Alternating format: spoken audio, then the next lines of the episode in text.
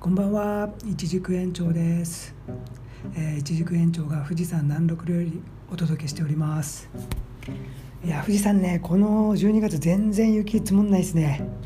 雪がね積もってももう速攻溶けるっていう感じで。特に北陸はねちょっとぐらい積もってるのかもしれないけどこっち南麓側はね全然ですね。いやどうしたんだろう。うん。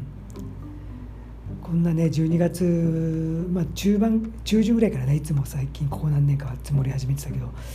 全然ですね、まあ、乾燥してるっていうのがあるんですかね雲がねかかってなかったですもんね。なんかずっとかいありがたいことに快晴がね続いてたんで、えー、全然積もってないですけど逆に空気がね進んでるんでこの黒富士っていうのがの中にねもう森林限界点とか限界域とかがね綺麗に見えたりしてこうああそこが境目かみたいなのがねよく分かったりとかしてあと5合目のね、えーと、基地というかレストハウスみたいなのもこう見えたりとかして割とそれはそれで景色はね良かったりするんですけどいや全然ですね、まあ、富士山といえばね僕も本当富士山がね昔から好きで、えー、海の町にね住んでた時も波乗りとかもねずっとしてて大体20年ぐらい、え、波乗りをやってたんですけど、え、朝からねプカプカプカ言いながら富士山がねこう見えるんですよね、え、西の方にね。でわあいいなとか思ったりねあと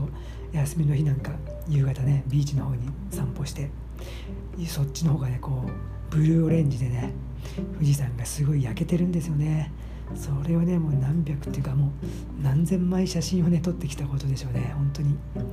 綺麗なね山でしたね。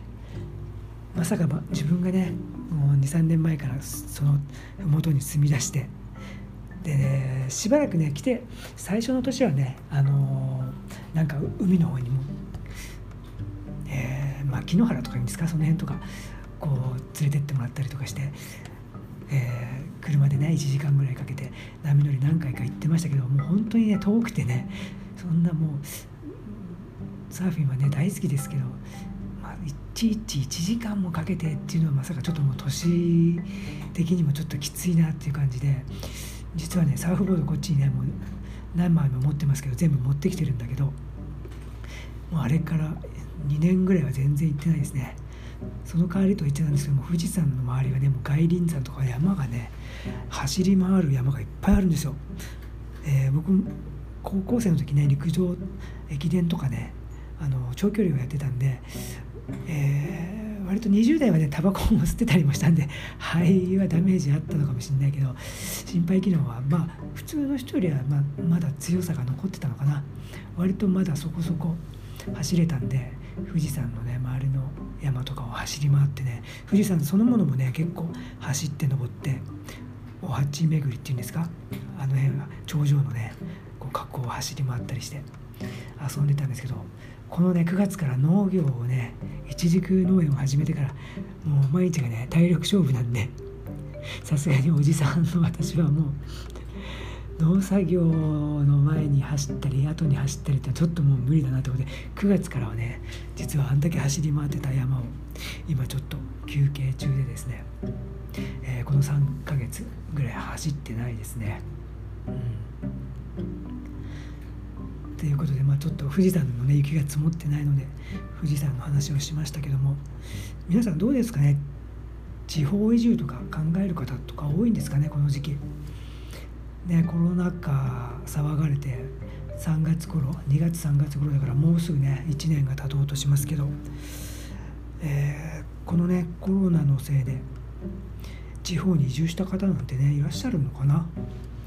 えー、僕たちがねあれですね原発事故2011年ね311が起こった時僕らも住んでた町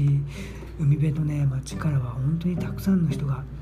いろんなね地方沖縄とかね四国とかね九州とかねいろんなとこに本当たくさんの仲間が、えー、遠くにね旅立っていったけどこのコロナ禍ではどうなんでしょう？ちょっと本当の近くの知り合いとかが行ったっていう話は聞かないんでね。実際のとこ分かんないですけど。もしねそういうことを考えてる方がいたらね本当に頭でっかちにね考えてもしょうがないので。まあ本当にそのね行きたような土地があるんだったら実際行ってねそのいろんな、ま、街の状況とかね覗いたりすればいいんじゃないかなと思いますね。えー、僕もね東京の方に昔ね20代の終わりぐらいに住んでた時はやっぱりいつかねこう、まあ、波乗りもやってたんでその時はねよく千葉とかに通ってたんですけどやっぱりね鎌倉とかで通いたいなとかあと鎌倉ねやっぱり言いい街だなとか思ってもうね20年ぐらい前ですけどね住みたいなと思ってね本当実際何のねお金も縁もないくせにね なんか古いね民家とかをこれ借りれねえかなとかねほんとちょっとあのね泥棒に間違えられるかもしれないけど こう庭に入り込んだりしてねここ住んでんのかなとかね実際ね入り込んだりしてましたね。で実際すぐじゃなかったけどやっぱり何年か後にはねあの、まあ、鎌倉ではなかったけどその隣の隣のねちっちゃな町の葉山っていう町にね住み始めてずっと長らくね楽しく住んでたんですけどやっぱりねあの頭でっかちにならずにね飛び込むっていうのはねすごく大切なことかなと思いますね。今回ねまあそれ僕らが農場を借りる時もね本当にそれがなんかフラッシュバックしたんだけど本当に新規収納でね農場を借りるのってまあ後から聞く話によると本当大変みたいであの僕らは本当帰れて奇跡的だったなとか思うのがあの僕もこれ全然知らなかったんですけどその空いてる土地とかね農地とか役所でねちゃんと調べれば誰の持ち物だっていうのがね分かるみたいですね。僕本当知らなかったんですけど、えー、それをねまあ調べてうんその持ち主さん地主さんのとこにね突然ねまあ突然というか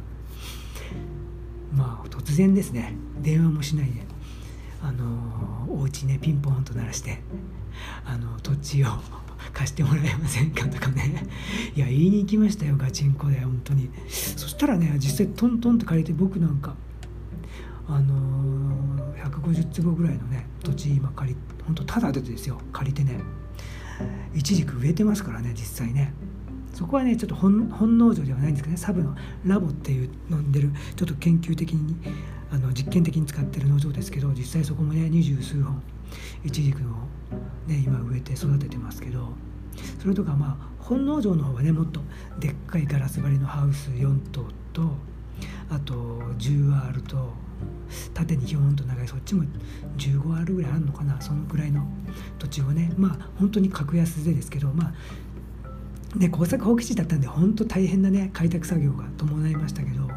まあそこもね本当格安で本当なんかいろんな人にね飛び込みで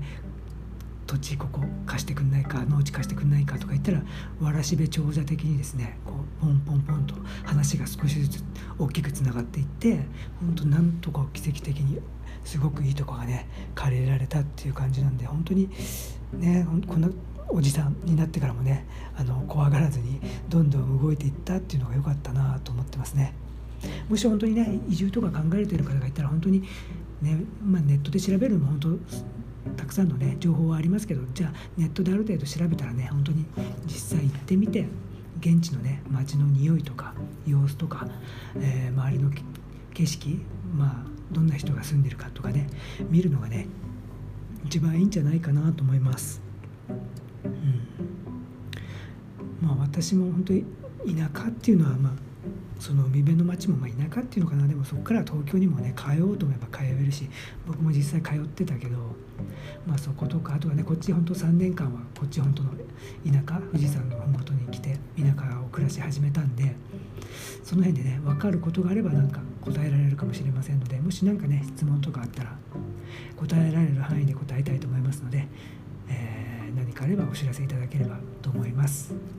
えこのようにねこのチャンネルでは、えー、一軸のこととか新規収納のこととか、えー、地方のね移住のこととか話していければと思ってますのでもしよろしかったら継続的に聞いていただければ幸いです、えー、雪の積もらない富士山の麓から一軸延長がお送りしました。ありがとうございます。バイバイ。